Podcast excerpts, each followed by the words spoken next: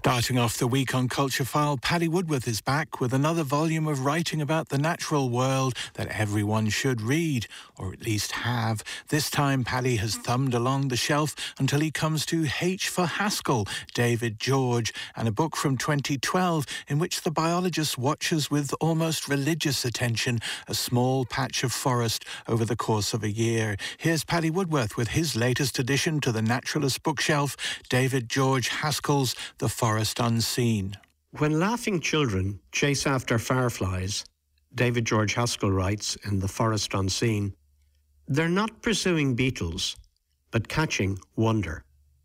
And when wonder matures, he continues, it peels back experience to seek deeper layers of marvel below. That is science's highest purpose. Haskell's understanding of natural science is very deep and very, very broad and he communicates his knowledge with enviable fluency. He writes in lyrical prose that often floats towards poetry, yet is always firmly anchored in the material world.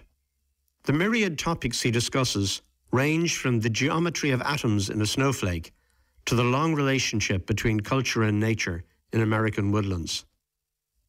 He speculates happily about the consciousness of snails, but he recognizes nature's darker sides unblinkingly. All life melds plunder and solidarity, he says. The real wonder, though, is that he does all this through the meditative observation of just one square metre of old growth forest floor in Tennessee. He goes there almost daily during what he describes as a year's watch in nature. His work draws on William Blake's insight that the infinite resides in the particular, the eternal in the passage of time. From this intense and well informed focus on one piece of earth, he wonders the entire natural universe from a molecular to a stellar level. He compares his practice to observing the creation and destruction of an intricate mandala by Buddhist monks. Like a mandala, the forest floor takes many shapes and colours, and like a mandala, it is ephemeral, the seasons erasing its images time and again, and then creating them afresh. Haskell sometimes makes his own body part of his experiment. On one bitterly cold day, moved by the capacity of small birds to survive such deep freezes, he suddenly decides to perform what he calls an absurd striptease. He removes all his clothes to experience the winter woodland just as nature created him. His first sensation is one of bracing refreshment. But within seconds, his head is fogged with pain, his skin scorched by the heat streaming out of his body. Stripped of my clever cultural adaptations to the cold, he writes, I'm revealed as a tropical ape profoundly out of place in the winter forest. That tiny birds can withstand such conditions humbles him. And the humblest members of the plant community in this isolated rural spot can trigger Haskell to discuss grand ecological projects with massive economic impacts in big cities. He observes the power of mosses to absorb and hold water, thus protecting the earth of these steep hillsides from being swept into the valley by floods. This reminds him of a good news story from New York. In the 1990s, the city swapped costly, high tech water purification systems for the ecological restoration of the Catskill and Adirondack watersheds. This purified the city's water naturally, bringing great savings to citizens and great benefits to biodiversity.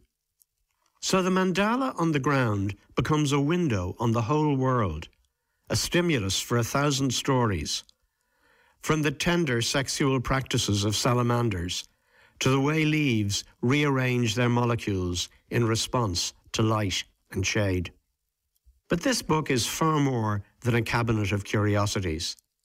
Its multiple narratives are united by that sense of wonder we mentioned at the outset. Haskell is a meticulous scientist, but his vision is not limited by scientific categories. The danger comes, he writes, when we confuse the limited scope of our scientific methods with the true scope of the world itself. He believes that the delighted eye and ear are what link us intimately to the natural world that science can only describe. He suggests that it is through evoking this sense of joy and participation in the living planet that we might yet be persuaded to stop destroying it. Nature in itself, he says, can offer us no moral guidance on how to live graciously on this earth. After all, as he puts it, mass extinction is one of nature's many flavours. And yet, he insists that it is the direct experience of nature, the mindful observation of a snail, a squirrel, or an opening leaf, that can guide us towards an ethical relationship to our environment. Only by examining the fabric that holds and sustains us, he writes, can we see our place and therefore our responsibilities. And in the end, he discovers that he didn't have to go to an old growth forest to find his natural mandala.